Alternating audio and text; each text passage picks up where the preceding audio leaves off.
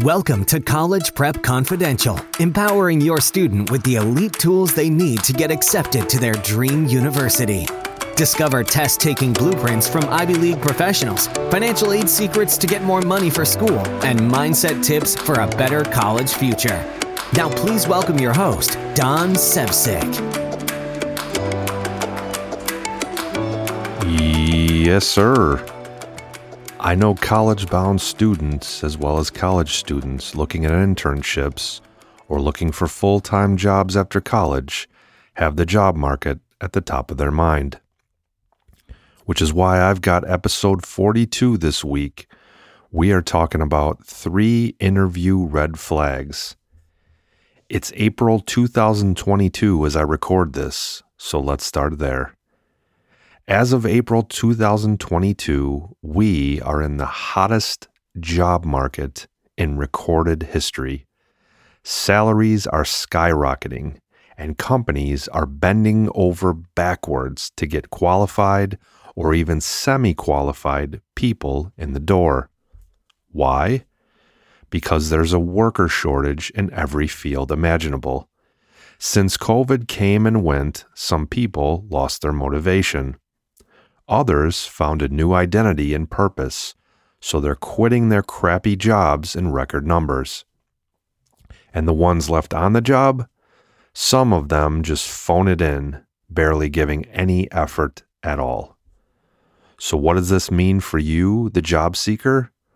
Well, I've got to go back to episode one, our pilot on the College Prep Confidential show, and remind you you are the prize. As a qualified job seeker with a college degree or working on a college degree, you are the beautiful girl with big breasts and perfect skin. You are the chocolate ice cream on a hot summer day. You are the four carat VVS diamond that everybody drools over. Now, I'll record another episode again on interviewing tips but this episode deals with red flags.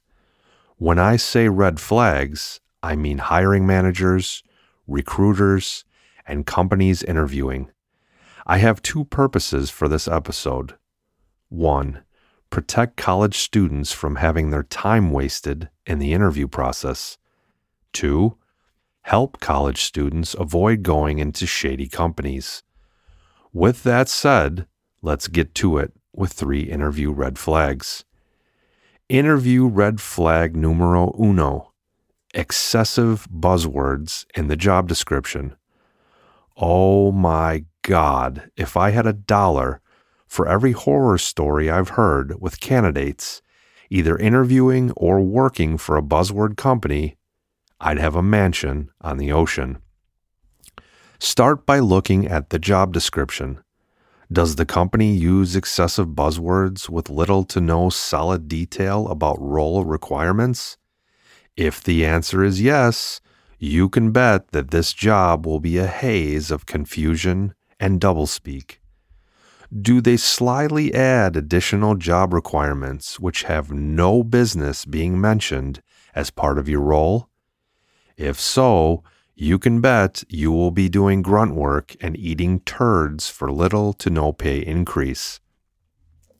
Case in point, a programmer position. Do they have you monitoring servers and blending your role in with IT? Stand clear from this job. A programmer should not be required to monitor servers, handle uptime, and do anything with hardware. They should be writing code. If you see this type of skullduggery on a job description, one of two things is certain. One, the hiring manager is incompetent and unable to distinguish between roles. Two, the hiring manager is a snake who is trying to get you to do two jobs for one salary. Both jobs in the examples above should be dismissed with extreme prejudice. If a hiring manager is incompetent with something as simple as a job description, you can bet your ass the dirty laundry hiding underneath the surface is exponentially worse.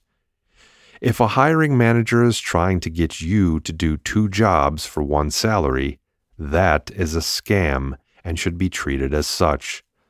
The more you do outside your standard job role, the more you should get paid. Interview red flag number two endless time for a hiring manager to get back to you. Assume you crushed your interview. You could tell by body language and response that you nailed the interview. You have what it takes, and you would be an ideal candidate for a job. Next, assume that you followed up after your interview.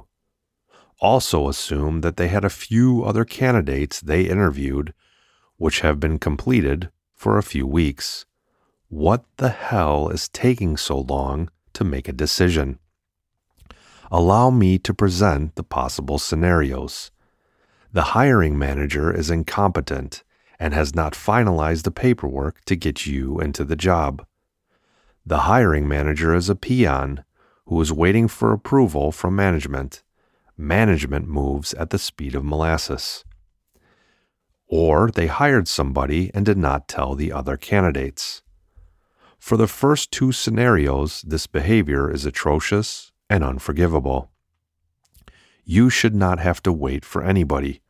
The process should be swift and clear.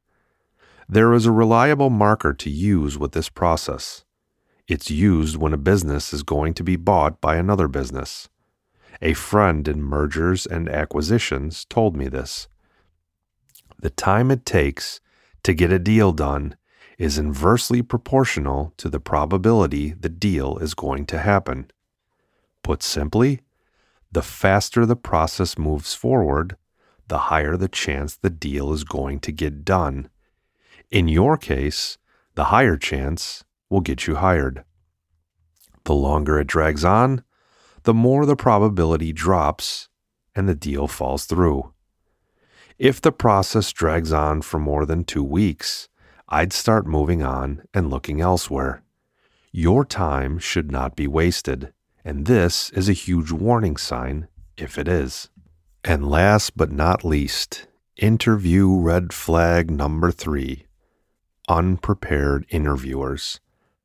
I'll start this one with a story. Years back, I'm interviewing for a Fortune 500 company who I shall leave anonymous for legality's sake. Anyway, I show up for a job that pays six figures.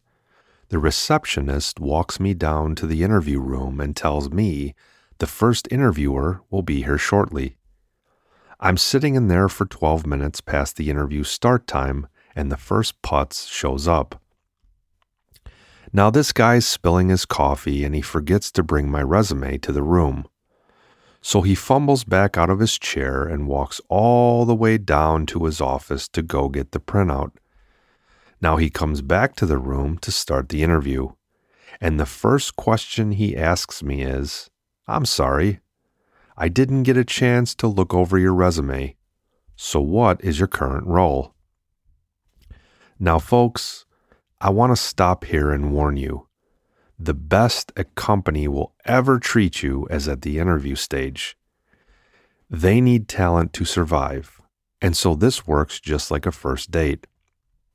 Everybody, well, almost everybody, tries to impress the other party by dressing nice, acting nice, and putting their best behaviors forward.